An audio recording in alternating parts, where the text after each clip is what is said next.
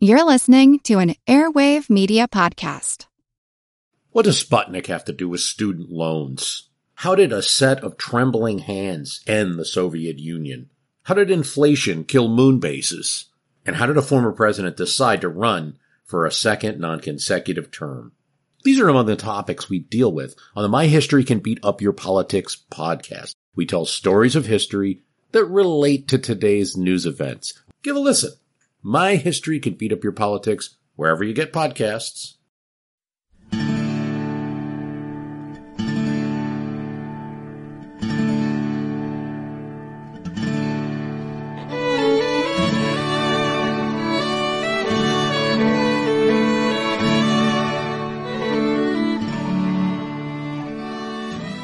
Hey everyone, welcome to episode 88 of our Civil War podcast. My name is Rich. And I'm Tracy. Hello, y'all. Thanks for tuning into the podcast. Last week, we set the stage for the Battle of Mill Springs, which was an early engagement in the struggle to control the border state of Kentucky. As y'all will recall, by the end of last week's episode, Confederate Brigadier General Felix Zollicoffer had advanced from Tennessee through the Cumberland Gap and into southern Kentucky, where he set up a winter camp. Zollicoffer decided to site the camp at Beech Grove on the north side of the Cumberland River, and it was there that he was joined by his worried superior officer, Major General George B. Crittenden. Crittenden was worried because he realized that Zollicoffer's force was in a dangerous position with its back to the Cumberland. Brigadier General George H. Thomas's federal troops had just arrived at Logan's Crossroads, about 10 miles north of the rebel camp, and there Thomas waited the arrival of reinforcements under Brigadier General Albin Schoepf from nearby Somerset. Crittenden wanted to seize the initiative and attack the Yankees before Thomas and Schoepf could unite, while the Federals were still divided by the high waters of Fishing Creek. But unknown to Crittenden, Schoepf had already managed to get 3 regiments of infantry and some artillery across the flooded stream to reinforce Thomas at Logan's Crossroads, bringing the Federal numbers there up to about 4,400 men. The 5,000 or so Confederate soldiers started to march out of Beech Grove at midnight on January 18, 1862. One of the rebel officers later recalled that, quote, "The night was dark and gloomy. A cold rain was constantly descending, rendering the march extremely difficult and unpleasant," end quote. The road was in a terrible condition, with the mud a foot deep in some places, and it took the Confederates 6 hours to march less than 10 miles and approach Logan's Crossroads. A soldier in the 19th Tennessee said, quote, "The night was dark and cold, and the bitter winds drove the sleet and rain in our faces, yet on we went, plodding in the gloom and mud," end quote. Zollicoffer personally led a brigade, and he took the lead on a miserable march north. The other Confederate brigade, under the command of Brigadier General William Carroll, left camp 30 minutes after Zollicoffer. With Zollicoffer were the 15th Mississippi, 19th Tennessee, 20th Tennessee, and 25th Tennessee. The Mississippians were the only rebel regiment armed with rifled muskets, the other Confederate units being armed with old smoothbore flintlocks. Right. Anyway, then Carroll's brigade consisted of the 17th Tennessee, 28th Tennessee, and 29th Tennessee. Bringing up the rear as a reserve was the 16th Alabama. And then besides some cavalry, 6 cannon also accompanied the Confederate attack force. Because of the weather, the condition of the road, and the troops' inexperience, Crittenden's plan was simple. The Confederates would march north up the Mill Springs Road toward Logan's Crossroads, and when they met with the Yankees, the lead regiments would deploy on either side of the road and attack. At daylight on Sunday, January 19th, the rebel cavalry leading Zollicoffer's brigade ran into the pickets of the 1st Kentucky Cavalry, about 3 miles south of Logan's Crossroads. As the Confederate horsemen appeared out of the mist and a smattering of small arms fire broke the early morning quiet, the Kentuckians slowly fell back northward toward 2 companies of the 10th Indiana, which were posted about a mile up the road. The firing grew heavier as the lead rebel regiment, the 15th Mississippi, slowly advanced northward up the Mill Springs Road, skirmishing with the stubborn Yankee pickets. Amidst the rough, forested terrain, with visibility obscured by the fog, both sides often simply fired at muzzle flashes in the distance. Zollicoffer faced only pickets, but his advance up the road was slow and tentative, since as he peered through the fog, the near-sighted Confederate officer was uncertain just how many Yankees he faced. But finally, as the firing picked up in intensity, he deployed his brigade from column into line. Because of the difficult terrain, there was little room to maneuver away from the road, but Zollicoffer managed to form his brigade into two lines. In the first line, he placed the 19th Tennessee on the left, or west side of the road, and the 15th Mississippi on the right side of the road. And then in the second line, the 25th Tennessee moved up behind the 19th Tennessee, while the 20th Tennessee moved up behind the Mississippians. Upon forming up on the rebel left flank, a soldier in the 19th Tennessee noted that, quote, "The balls began passing over our heads pretty fast, with a zip, zip, and they did not seem to be doing any harm, for they were 200 yards away on the hill above us," end quote. Thomas's Federals were encamped in an area spread around Logan's Crossroads, with the 10th Indiana, which had two companies out to support the cavalry pickets, positioned nearest the crossroads. When the firing started out on the picket line and the messenger arrived with the news that the enemy army was attacking up the Mill Springs Road, drummers began to sound the long roll in the Hoosiers' camp. I think we've mentioned the long roll before, but I'm not sure we've actually ever said what it was. So the long roll was a long, continuous roll the drummer boys would beat on their drums, and it was the emergency signal for an immediate assembly. The soldiers were to immediately fall in with their arms.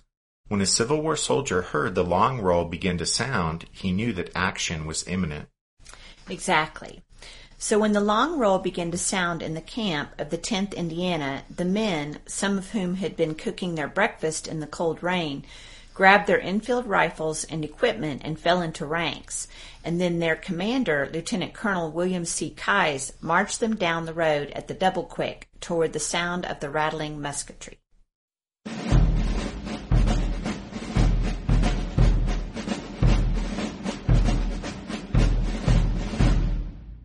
The 10th Indiana quickly marched south and formed into line near the intersection of the Mill Springs Road and a farm road, where the pickets were already hotly engaged with the Confederates. Zollicoffer's tentative advance up the road had given the Hoosiers time to rush forward and support the picket line and stall the rebel drive. One Northern soldier wrote that, quote, "The continual zip-zip of the bullets soon settled the fact that the 10th was engaged in battle," end quote. The 10th Indiana faced the two leading Confederate regiments, the 15th Mississippi on the east side of the road and the 19th Tennessee on the west side of the road, so the Yankee soldiers were relieved when reinforcements arrived, even though those reinforcements were just 250 troopers of the 1st Kentucky Cavalry. Dismounting, the cavalrymen formed up on the Hoosiers' left. One trooper said, quote, "Here our cavalry and the Indianans stood shoulder to shoulder and fought the entire rebel force for about an hour," end quote. Despite the fact that they were heavily outnumbered, the 10th Indiana and the troopers of the 1st Kentucky Cavalry held up the rebel advance for so long because the Federals had a good, defensible position while the Confederates had to maneuver over rough, wooded terrain. In the poor visibility, the inexperienced Southern soldiers were also unsure of just how many defenders they faced, and so they advanced cautiously.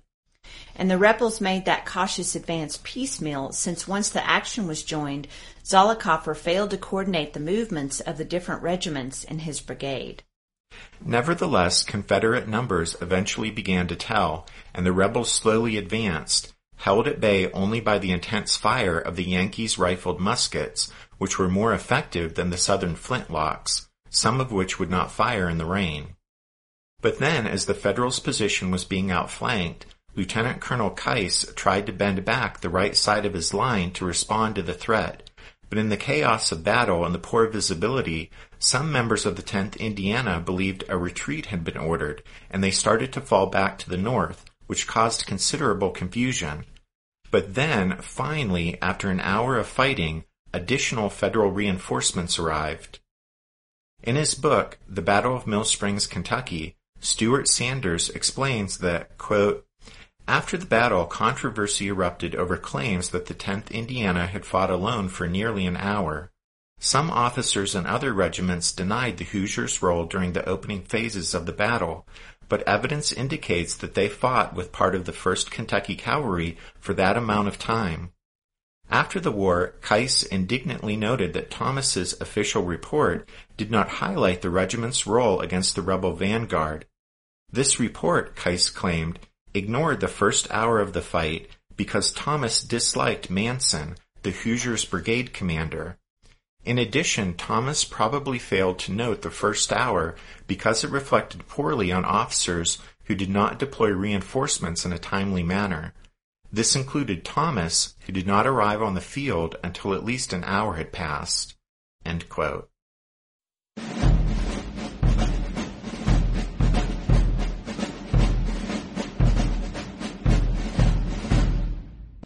After the battle had raged for nearly an hour, the 4th Kentucky Infantry was the first Federal unit to arrive to support the hard-pressed 10th Indiana and the dismounted troopers of the 1st Kentucky Cavalry.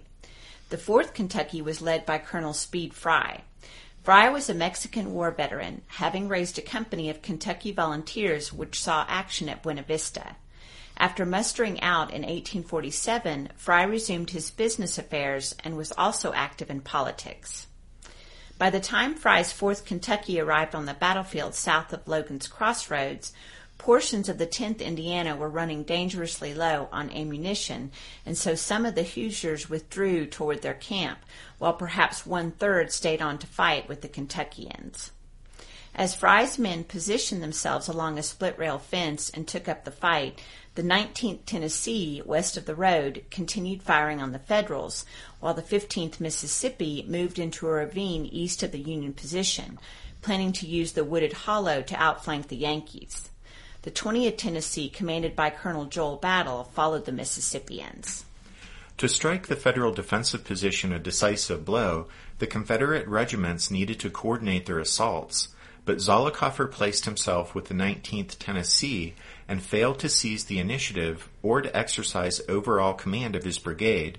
And then as the individual rebel regiments maneuvered through the fog and the woods and heavy underbrush and down into ravines, they found it impossible to keep their lines intact, and unit cohesion broke down. In fact, the Federals were surprised that the Confederates didn't seem to be able to organize their assaults. One Yankee soldier noted the rebels, quote, were not in fair battle order, but swarmed in the woods like Indians, whooping like savages, end quote. Mill Springs was mostly an infantry fight, since the rough terrain and poor visibility hindered the deployment of artillery. Some Federal cannon fired even though they couldn't see any targets, since it was believed the sound of the big guns firing would boost the morale of friendly troops. At any rate, neither side's artillery played a significant role in the battle. With Mill Springs being an infantry fight, many of the Confederate soldiers found themselves at a distinct disadvantage when the rain rendered their old flintlock muskets worthless. One soldier of the 20th Tennessee recalled, quote, mine went off once in the action, and although I wiped the pan and primed a dozen times, it would do so no more. End quote. Multiple sources testify that the rain made many of the rebels' flintlocks ineffective, but exact numbers are difficult to pin down. Some estimates contend that 1 in 5 of the muskets wouldn't shoot, while others say it was 1/3 or even 1/2. The regiments most affected seem to have been the 17th, 19th, and 20th Tennessee, and some of those soldiers were allowed to go to the rear. Crittenden later explained, quote, it rained violently throughout the action, rendering all the flintlock guns useless. The men bearing them were allowed to fall back on the reserve, end quote. For the Southern soldiers whose lives were put in danger by the inferior weapons, frustration was evident. One Tennessean concluded that if the weather had, quote, been fair, or had we been armed with percussion cap guns, the result of that battle would have been far different. It rained nearly all the time, and our flintlocks would not fire. Our men lost much time in drawing loads from their guns, the powder having gotten wet in the rain, end quote. By the time the battle had raged for approximately 3 hours, on the Confederate right flank, the 15th Mississippi and the 20th Tennessee were vainly trying to advance out of the ravine to dislodge the 4th Kentucky Infantry and the 1st Kentucky Cavalry, while on the rebel left, Zollicoffer led the 19th Tennessee against the stubborn remnant of the 10th Indiana. Rain came down and smoke clung to the ground, refusing to disperse. Sometimes units simply fired at one another through the murk, aiming not at enemy soldiers but at the flash of muskets. During a pause in the action, Zollicoffer realized he had lost track of the 15th Mississippi and the 20th Tennessee, so along with a few aides he rode over to the east side of the road to ascertain their whereabouts. Through the dense mist of the rainy morning, the near-sighted Zollicoffer spotted a unit he believed to be the 15th Mississippi, and he was concerned the Mississippians had not only advanced too far and exposed their flank, but that they were also firing on another rebel regiment. In reality, the unit Zollicoffer saw was not the Confederate 15th Mississippi, but the Federal 4th Kentucky. Zollicoffer rode right up to Speed Fry, the commander of the 4th Kentucky, and thinking the Yankee was a Confederate officer, admonished him, quote, "We must not shoot our own men," end quote, and then pointed off to his left toward the rebel lines. After Fry responded that he would never shoot at friendly troops intentionally, both men perhaps realized they were confronting an enemy officer, and Zollicoffer started to ride away, but just then one of his aides dashed out from behind a tree and fired his pistol at Fry, yelling to Zollicoffer, "It's the enemy, General." As the aide ducked back behind the tree, Fry shot at Zollicoffer with his pistol, and several nearby Federal soldiers also used their rifles to fire at the unlucky Southerner. It appears Zollicoffer was hit by one of Fry's pistol shots and also by 2 Enfield rounds. Although Fry was generally credited with killing Zollicoffer, it's more likely the fatal shot was fired from one of the rifles. After Zollicoffer was killed, the disheartened 19th Tennessee on the west side of the Mill Springs Road fell back, but the Confederates fighting in the ravine on the rebel right flank continued to assail the Federal line.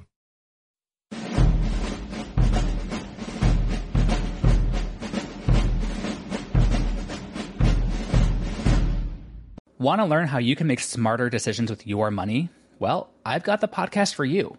I'm Sean Piles, and I host NerdWallet's Smart Money Podcast. On our show, we help listeners like you make the most of your finances. I sit down with NerdWallet's team of nerds, personal finance experts in credit cards, banking, investing, and more. We answer your real-world money questions and break down the latest personal finance news. The nerds will give you the clarity you need by cutting through the clutter and misinformation in today's world of personal finance. We don't promote get-rich-quick schemes or hype unrealistic side hustles. Instead, we offer practical knowledge that you can apply in your everyday life. You'll learn about strategies to help you build your wealth, invest wisely, shop for financial products, and plan for major life events. And you'll walk away with the confidence you need to ensure that your money is always working as hard as you are. So turn to the nerds to answer your real-world money questions and get insights that can help you make the smartest financial decisions for your life. Listen to NerdWallet's Smart Money Podcast wherever you get your podcasts. Napoleon Bonaparte rose from obscurity to become the most powerful and significant figure in modern history. Over 200 years after his death, people are still debating his legacy. He was a man of contradictions, a tyrant and a reformer, a liberator and an oppressor, a revolutionary and a reactionary. His biography reads like a novel, and his influence is almost beyond measure. I'm Everett Rummage, host of the Age of Napoleon podcast, and every month I delve into the turbulent life and times of one of the greatest characters in history, and explore the world that shaped him in all its glory and tragedy.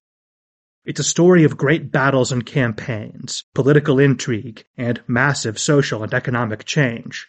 But it's also a story about people, populated with remarkable characters. I hope you'll join me as I examine this fascinating era of history. Find The Age of Napoleon wherever you get your podcasts. After Zollicoffer was killed, Crittenden placed Colonel David Cummings of the 19th Tennessee in charge of the slain officers' brigade and ordered Carroll's brigade to come up and join the assault on the Federals. Carroll's brigade had trailed Zollicoffer's brigade during the Confederates' march north from Beech Grove, and while a mile had initially separated the two formations, that distance had grown because of the poor condition of the road and as artillery pieces became stuck in the mud. At any rate, Carroll's brigade didn't take part in the fighting until after Zollicoffer had been killed.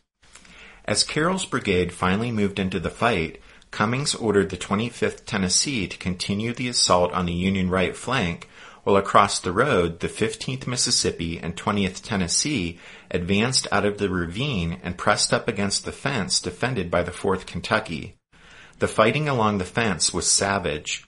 One Kentuckian recalled that, quote, "The combatants were so near to each other at one time that the powder burned their faces in the discharge of their pieces, but the underbrush was so thick that bayonets were of but little use, and a charge could hardly have been contemplated." End quote. George Thomas, for whatever reason, was delayed in reaching the battlefield, but once he arrived, he took charge of the fight. Along with Thomas, much-needed Federal reinforcements also finally arrived. With both flanks pressed by rebel attacks, Thomas sent his reinforcements in everywhere. To support his right flank, Thomas sent in his best regiment, the 9th Ohio, to give relief to the exhausted 4th Kentucky, 1st Kentucky Cavalry, and the few companies of the 10th Indiana along the fence. Thomas deployed the 2nd Minnesota. The Minnesotans arrived just in time as the 15th Mississippi was once again charging out of the ravine and the 4th Kentucky was falling back. Once again, fighting along the fence was fierce. An officer in the 15th Mississippi later said, quote, "Our boys rose with a yell and charged them. Going in front of the company I was leading at the time, I soon got to the fence, and there from 10 to 20 yards was the enemy line falling back." That was the 4th Kentucky falling back. Right.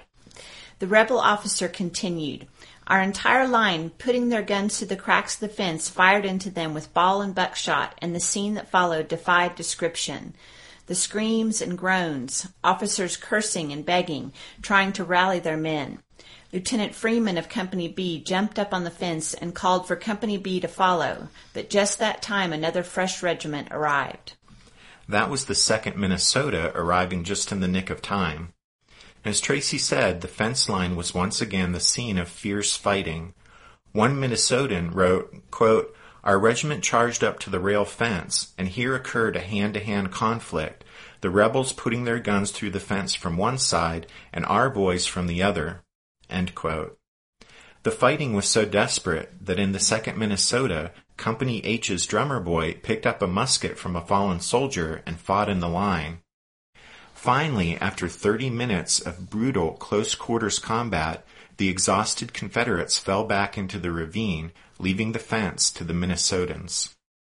The best Union regiment Thomas had on the field at Mill Springs was the 9th Ohio. It was composed of German immigrants who had settled in Cincinnati, and many of the men had seen active military service in Europe, and they continued to drill as civilians in America.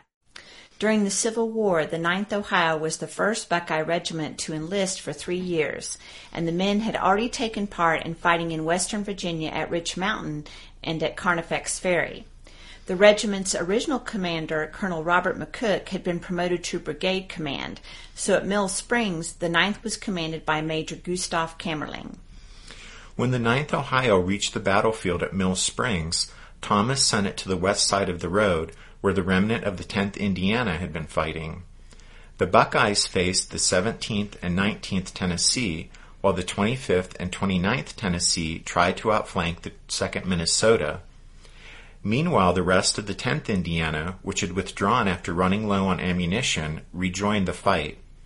With that, Thomas's line consisted of the 2nd Minnesota on the left, the Hoosiers in the center, and the 9th Ohio on the right. Thomas also ordered the reinforcements he'd received from Schoepf, the 12th Kentucky, and the 1st and 2nd East Tennessee, led by Colonel Samuel P. Carter. Thomas ordered them to the extreme left of the Union line. On the Union right, with the fight at a standstill, McCook saw that the only way to stop the rebels once and for all was to use brute force, so he decided to use his old regiment, the 9th Ohio, to drive the enemy from the field. Kammerling ordered the regiment to fix bayonets and then ordered the charge, and with that, the disciplined Buckeyes surged toward the Confederates. A member of the 2nd Minnesota, watching the Germans go forward, admitted that, quote, "the Dutchmen are rough-looking fellows on a charge," end quote. The Confederates must have thought so, too, because the 9th Ohio's charge broke the rebel left, and then the entire Confederate line crumbled inward, with both flanks collapsing toward the Mill Springs Road as the Federal regiments advanced and shoved the Confederates back.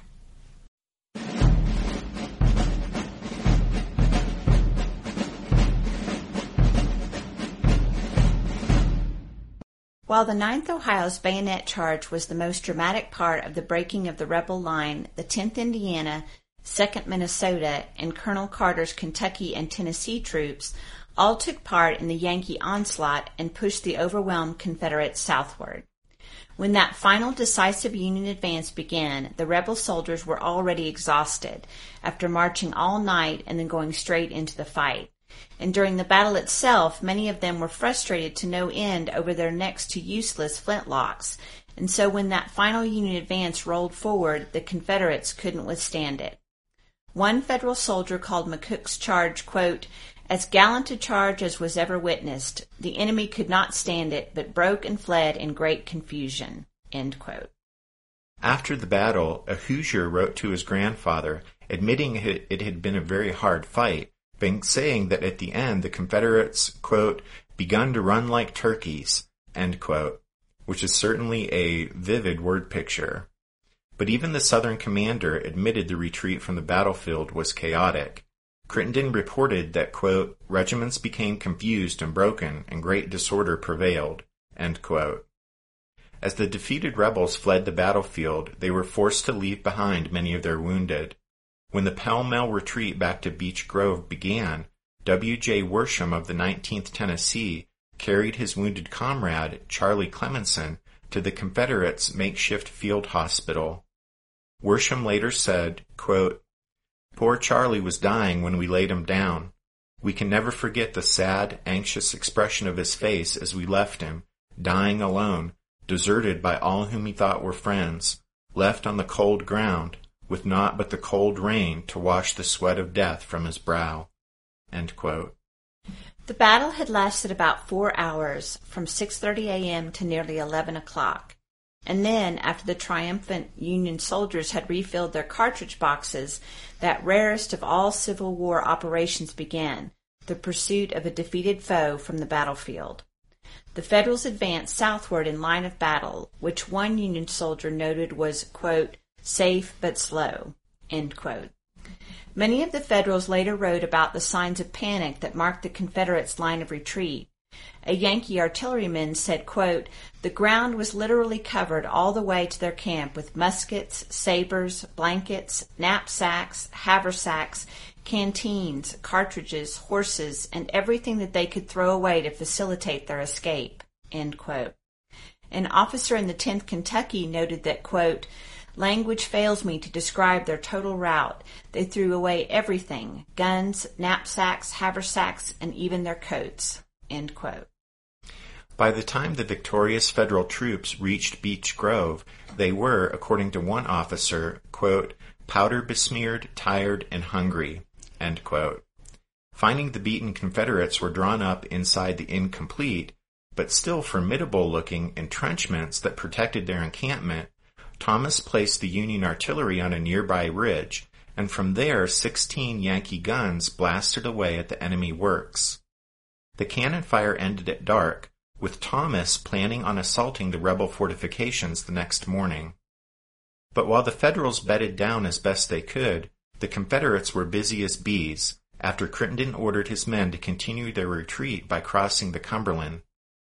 Crittenden made the decision because he had no expectation that come morning his battered, exhausted, and demoralized command could withstand the inevitable Federal assault, so the rebels started to cross over to the south side of the river, using 2 flatboats and a small stern-wheeler steamboat up from Nashville, the Noble Ellis. Most of the supplies, baggage, horses, and mules had to be left behind, but within 6 hours, Crittenden's men had crossed the Cumberland to Mill Springs. The Federals saw the boats going back and forth across the river, but they were unsure what all the activity meant. Speed Fry wrote to his wife saying, quote, "We saw their little steamboat crossing back and forth all night, but did not know whether they were falling back or bringing new regiments to this side." End quote. But the Confederates were indeed falling back. One member of the 19th Tennessee wrote, quote, "We are on the riverbank in one compact mass of excited and confused humanity. Thousands were crowded there waiting, each his turn to get on the Noble Ellis as she crossed and recrossed the river. What a racket and confusion reigned here, and right in the face of the enemy." End quote. As the Federal artillery lobbed shells at the Noble Ellis, some Confederate soldiers waiting on the riverbank decided it was too dangerous to cross the river on the overcrowded little steamboat, so they tried to swim the Cumberland, and a number of them apparently drowned in the attempt. With dawn on Monday morning, January 20th, the Federal soldiers moved forward, prepared to assault the Confederate fortifications at Beech Grove, but they found the enemy camp deserted. Realizing that the Union Army had missed an opportunity to perhaps capture the entire rebel force, Speed Fry asked George Thomas why he hadn't sent over a demand for the Confederates to surrender during the previous night. The Federal commanding officer replied, quote, "Hang it, Fry, I never once thought of it." End quote. One Confederate left a note for the Federals. It read, quote, "We fought you bravely and desperately, but misguidedly. We leave here under pressing circumstances, but do not feel that we are whipped." End quote.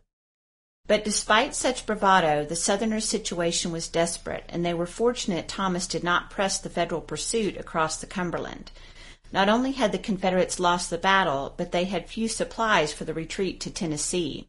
By the time the remnants of Crittenden's broken little army reached Gainsborough, Tennessee, about 75 miles east of Nashville, on January 26th, there had been mass desertions as men slipped away during the grueling and demoralizing march through the barren countryside. On January 20th, Thomas issued a congratulatory order from the, quote, "camp opposite Mill Springs," end quote. And so the Mill Springs name caught on with the northern newspapers, and most historians have accepted that name for the battle. Even as George Thomas congratulated his victorious army, Union soldiers began collecting the wounded and burying the dead. There has apparently been some disagreement over the years regarding the losses each side suffered during the battle, but in one of the appendices at the back of his book on Mill Springs, Kenneth A. Hafendorfer provides a detailed list of the casualties he was able to put together from numerous sources during his research, and he came up with Confederate losses of 136 killed outright, 38 mortally wounded, 255 wounded, 80 captured, and 31 missing. And then his count shows Federal losses as 44 killed outright, 11 mortally wounded, 182 wounded, and 1 captured. The 10th Indiana suffered the most Union casualties, while it appears about 3/4 of the rebel losses came from the 15th Mississippi and the 20th Tennessee. The Federal victory at Mill Springs is often cited as unhinging the right flank of Albert Sidney Johnston's long defensive line across southern Kentucky, but to the disappointment of Abraham Lincoln, George Thomas was enabled to follow up the victory at Mill Springs with an immediate advance into East Tennessee. This was due to poor weather and logistical difficulties, and also in consideration of Buell's plan to move on Nashville. Nevertheless, Thomas was rewarded for his success at Mill Springs when he was promoted to Major General of Volunteers in April. Crittenden didn't fare so well. With their hometown hero, Zollicoffer, slain on the field of battle, the newspapers of Knoxville and Nashville took the lead in looking for a scapegoat for the defeat at Mill Springs, and soon the Southern press had judged Crittenden and found him guilty of being an incompetent drunkard who had been unable to command an army on the day of battle or during the subsequent retreat. In his book on Mill Springs, Hafendorfer asks, quote, "But was Crittenden drunk on the 19th of January? Looking strictly at his performance that day on the field, there is no indication that he was. As William Preston Johnston would later write, Crittenden had the evidence of impartial witnesses who saw him on that day, and he was perfectly sober. All evidence then strongly indicates that Crittenden, while having been drinking on the night of the 18th, was not drunk during the battle. However, under the stress of that day's action and the rout of his army, all evidence does suggest that he began drinking again that night upon returning to Beech Grove. After issuing orders for the army to evacuate Beech Grove, Crittenden did little to prepare for and maintain an orderly crossing of the river by his army. In short, there was a lack of leadership during the night of the 19th and on the morning of the 20th. Taking everything into consideration, there is enough evidence to strongly imply that Crittenden had drank some on the night of the 18th, was sober during the battle, but then started to drink heavily on the night of the 19th and continued to do so on the 20th. End quote. Crittenden asked for a court of inquiry to investigate his conduct, but by the end of February no report had been made to the War Department in Richmond, and by that time Crittenden and Carroll were both serving in Albert Sidney Johnston's army, which was preparing to fight the Battle of Shiloh. As the eve of that great battle approached, however, Crittenden and Carroll were both found to be drunk while on duty, and on April 1st they were arrested. A subsequent court of inquiry recommended a court-martial for both officers. Crittenden sidestepped the humiliation of a court-martial by resigning from the army. The Union victory at Mill Springs in January did deal a fatal blow to the right flank of Albert Sidney Johnston's lengthy defensive line that had been hastily stretched across southern Kentucky. Other federal successes quickly followed Mill Springs. In February, Grant captured Forts Henry and Donelson. The Confederates then withdrew from Bowling Green and also retreated from Nashville. By the beginning of March, Polk was evacuating Columbus, and so by April the rebels had given up not only Kentucky, but also most of Tennessee to the Yankees. It was to try and reverse that string of defeats which had started at Mill Springs that Albert Sidney Johnston, on April 6th, launched an attack against the Federal force encamped in southern Tennessee at a place called Shiloh Landing. But talk of strategy, and of this city falling and that fort being captured, can make war seem pretty impersonal. So when we discuss a Civil War battle on the podcast, Tracy and I always try to show that when it came right down to it, the battles were defined really by the individual human experience of those involved in the fighting. That's why, when we can, we include a lot of first-person accounts from the soldiers themselves as they relate their experiences of what happened on the battlefield. But sometimes we forget that it wasn't just the soldiers who were affected by the fighting. Also impacted were the civilians who lived near to where a battle took place. And so that's why we want to close by sharing this passage from Stuart Sanders' book on the Battle of Mill Springs. The three boys walked toward the battlefield, their picks and shovels slung over slender shoulders. One of them, barely 10 years old, was pulled to the recent scene of fighting by his older brothers. As the trio neared the battleground, they passed the abandoned accoutrements of war. Muskets, bayonets, coats, and cartridge boxes lay scattered, thrown away by fleeing soldiers. The boys probably knew little about the fight that had happened near their home. As they watched wagons full of wounded soldiers rumble away, however, they might have spoken of the rebel general, Zollicoffer, who was shot down before his soldiers fled to the swollen Cumberland River. Youthful chatter ended when they reached the field. After the battle, nobody knew what to do, one later wrote. The bodies were all covered up with ice, and everyone was running around crying.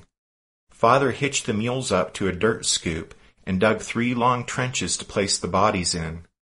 The bodies were frozen to the ground, and we had to take shovels and pry them from the ground. We stacked the bodies in the wagon like firewood.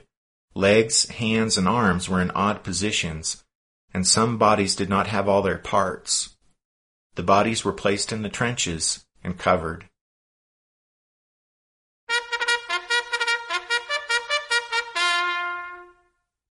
That means it's time for this episode's book recommendation, and our recommendation this time is Mill Springs, Campaign and Battle of Mill Springs, Kentucky, by Kenneth A. Hafendorfer. Hafendorfer's book, including endnotes, is over 600 pages long. Yes, over 600 pages on Mill Springs. So it has everything, and we mean everything, you'd ever want to know about the campaign and battle of Mill Springs, including over 80 maps. So there you go.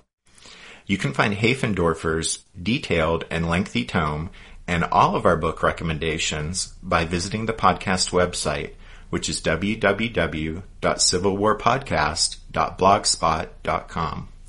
Don't forget to check out the podcast Facebook site. During the week, between episodes, we try to post some things y'all might find interesting. And we're getting perilously close to 700 likes on Facebook, so don't forget to like the podcast while you're there. And if you're number 700, we'll give you a shout-out here on the podcast. Yeah, we appreciate each of those likes. And if you have trouble finding the podcast on Facebook, don't forget that on the website, there's a link that'll take you right to the Facebook page. And so with that, we're going to wrap things up for this show. So thanks for listening to this episode of The Civil War, 1861 to 1865, a history podcast. Next week, we'll stay west of the Appalachians, and we'll start in on Ulysses S. Grant's campaign against Forts Henry and Donelson. So we hope you'll join us for that. But until then, take care. Thanks, everyone. Bye.